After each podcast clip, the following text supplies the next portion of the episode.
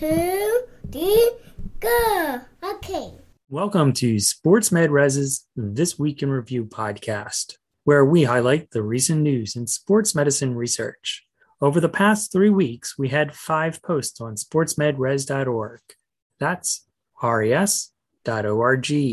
These included two statements on rhabdomyolysis and asthma. Another post was about a study where the authors found that a former female collegiate athlete with a history of severe knee injury may experience poorer quality of life than those without a history of injury. We also had a post on a study where the authors concluded that classifying cardiac murmurs as pathological or physiological was not helpful in detecting structural heart disease. This week, we have Kyle Harris, one of our regular writers, here to discuss with us a recent study that he summarized entitled Why, When, and Which Patients Non Operative Treatment of Anterior Cruciate Ligament Injury Fails, an exploratory analysis of the COMPARE trial. The authors concluded in this study that after trying non operative treatments for an anterior cruciate ligament injury, people who report knee instability concerns or worsening knee pain or function are more likely to receive an ACL reconstruction than their peers. While preparing the post for this article, Kyle Harris and I had some discussions about the people who are opting for surgery and why. And to continue this conversation this week, we have Kyle. Thanks for joining us, Kyle. Thanks, Jeff. It's good to be here. So, Kyle, I think one of the interesting things with this study, from the parent study perspective, was um, there weren't big differences between the people who had an early reconstruction or an optional delayed. And among the people who had an optional delayed ACL reconstruction, about half of them never needed a reconstruction. And right. so this study kind of picks up from there saying, well, why did half those people end up needing a ACL reconstruction? And they tried to look at it partially by focusing on whether or not a person reported instability uh, events and patient preference for surgery and change in patient reported outcome measures.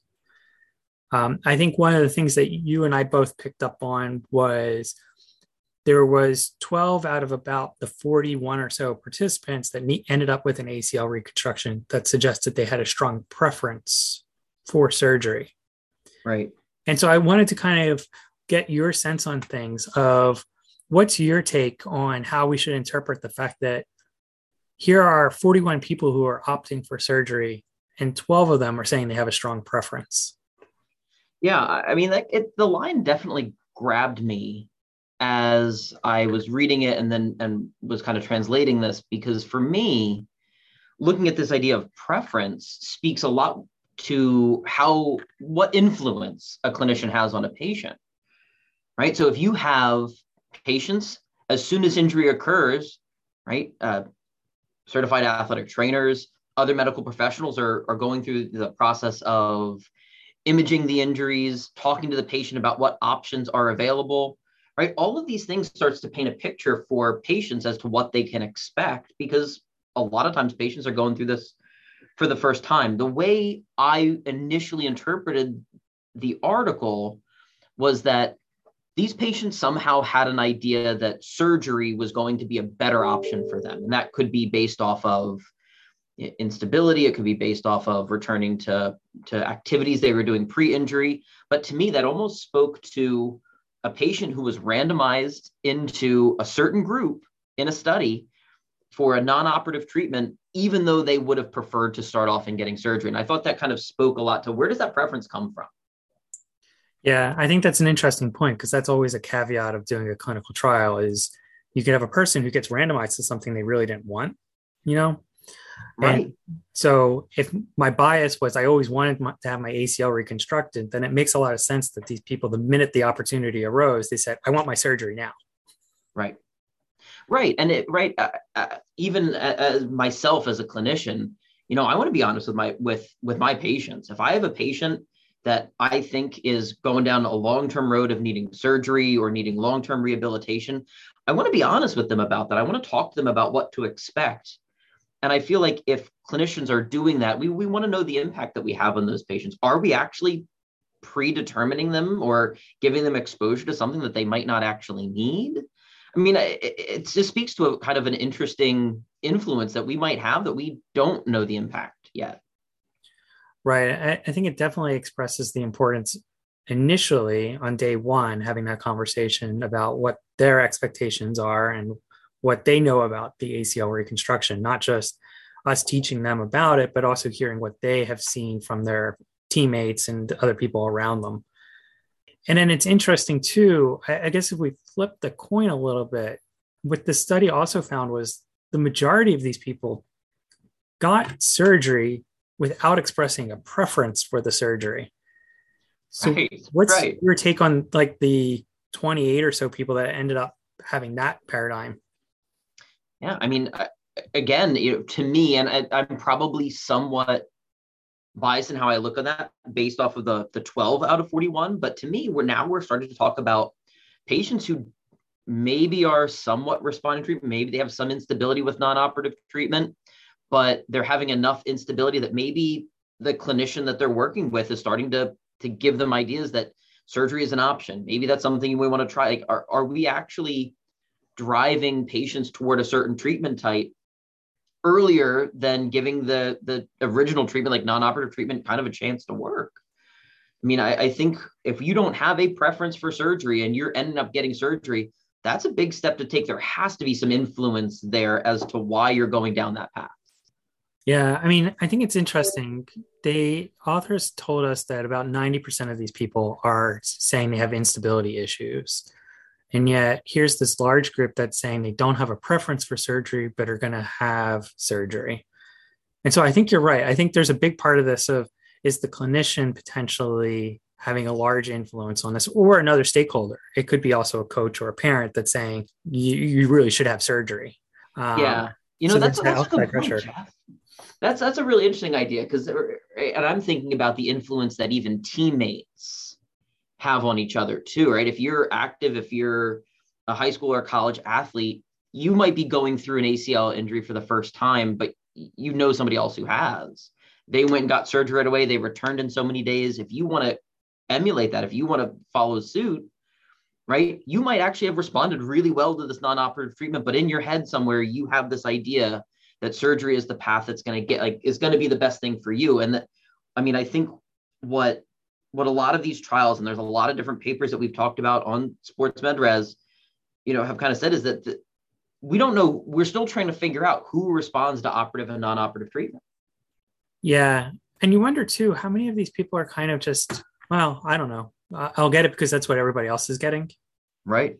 You know like they're maybe not continuing in sport. They're not um, troubled as much by their instability issues, but in ACL reconstruction is what everybody else is doing. So I'm going to yeah. get it.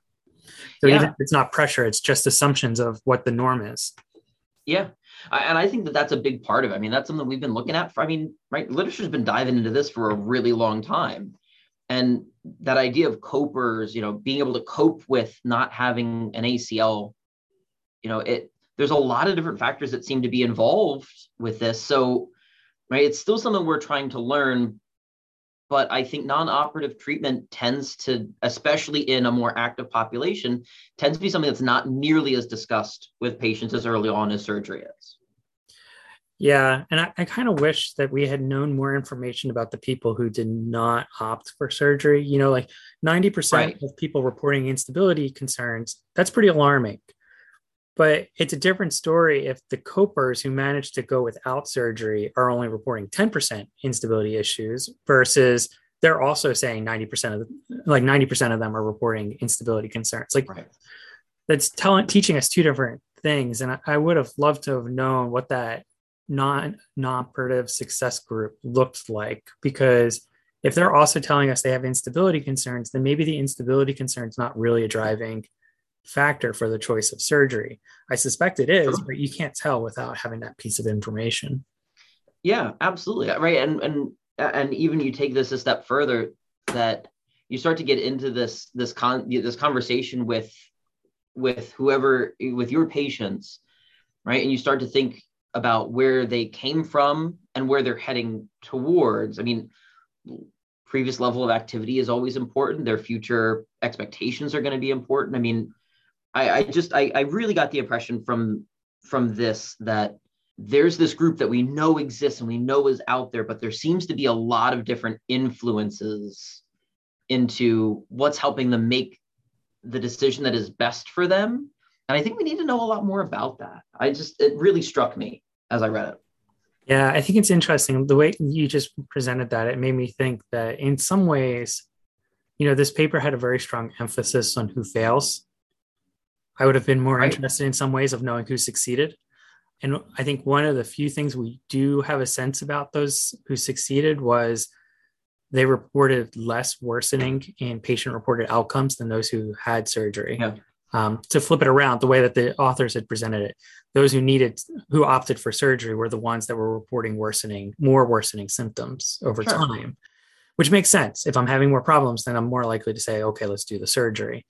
Right. Um, but on the flip side, the person who's successful is the person who might be maintaining benefit from the non operative management or experiencing benefit. Right. And I think one of the take home messages I think we need to encourage people to do is this is a reason to have conversations with your patients throughout the rehabilitation process and to collect patient reported outcomes to kind of monitor is this a person who is improving or stabilizing or is this a person that's actually getting worse because if they're getting worse, then we may need to have a new conversation with them about the potential for surgery. Yeah, uh, right. And uh, man, and as I, it's such a good point to make, right? And I, and I was taking a note as you as you were talking as well, because in in my mind, just the way that some of the what was in the paper, and I understand the focus of the paper was understanding patients who do not respond.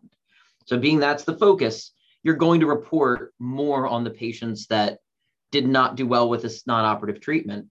But right, bigger picture now, like are we actually because this the way it's presented, are we still more predisposed as clinicians to think about that surgery as the first option and just kind of see if this other thing works out because catching a fa- uh, someone who fails non-operative treatment is really important. If you are if you have a really unstable knee, giving away like quality of life goes down, it's hard to do activities of daily living. We we obviously want to make sure that those individuals get the option that's going to return them to those activities and keep their quality of life high right? But where the way we present this oftentimes is this is who fails non-operative treatment.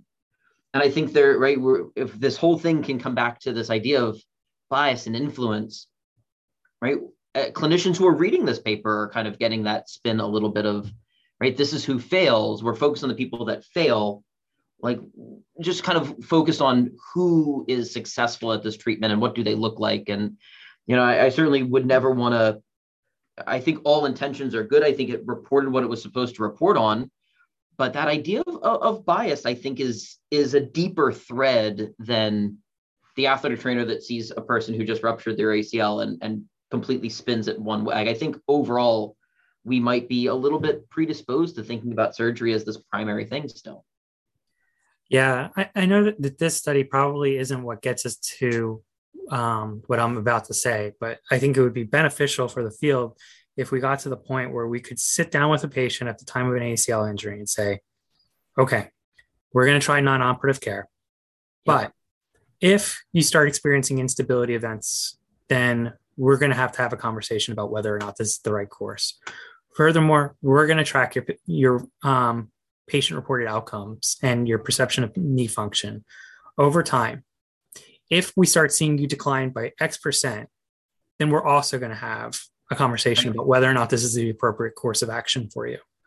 So I, I would love to see us progress to this idea of these are the benchmarks where we need to reassess our treatment strategy. And I feel like a lot of athletic trainers work that way, right? Like we start off yeah. with a decision plan, we implement the treatment protocol, if we don't see what we would have expected an improvement, then we say, okay, let's reassess and right. change our strategy. And I think it would be beneficial if that was kind of the approach we had here. I'm not saying that there's not, a, there's obviously going to be people who need an ACL reconstruction right away. Sure. But for the patient who wants to try non operative care, it would be nice to be able to say to them up front, like, these are the things we're going to keep an eye on. If we see red right. flags, we're going to need to have a conversation. Yeah. I, I mean, I think that I, right. And what does that say to your patient too, right? When you sit down and say, you know we have we have options on the table this is what i think we need to start with we're going to check in with you we're going to talk to you we're going to get this information we're going to make a decision on how you react and how your body reacts right i think that that really speaks to a profession and a field that's focused on the outcomes of an individual and how an individual responds which i i, I would love to see i think that that's a really powerful nonverbal statement to make to patients is we're looking at this based on you because we know that there are a lot of options out there. We know you've heard about surgery. There's this other option. We're going to try this first. And now there's also caveats to that too, right? If you have a patient that comes in and might re- respond really well to non-operative treatment, but really wants to get back for a season, you know, their motivations are going to be, you know, you have to talk to your patients about what those motivations are. So I, I think there's side there's reasons to discuss on both sides of the coin here, but I think it's a really good point to make. Yeah, and I, I think too, it makes I think the it very clear what the tangible goals are and what the expectations are of each path of you know here's what we can get out of the acl reconstruction and yes there is a non-operative care we know about half of the people who try it will succeed and in order to see if you're succeeding here's the criteria that we use at our institution to see if this is appropriate. Yeah. And I think it gives a, a, nice objective way. And I mean, maybe it's something that needs to evolve over time and it's tailored to different populations, but sure. I think it's a nice way of framing it for the patient. And it helps the patient make an informed decision of, I don't know if I really want to be that person who tries the non operative care and has to have three instability events before I have surgery. Maybe I just want to go ahead and get it now. Right. That's right. their Absolutely. Yeah. I, I, mean, I think that that's, I think it's really powerful. And, and right, we keep coming back to this, like, you know, how are you talking to your pa- your patients? What are you saying to them? How are you framing the discussion? You know, are, is and, and what are they what are they seen? I think another question that's important to ask is too is you know, what do you know about this? You know, if, if I tell you you have an ACL rupture, like, what do you know?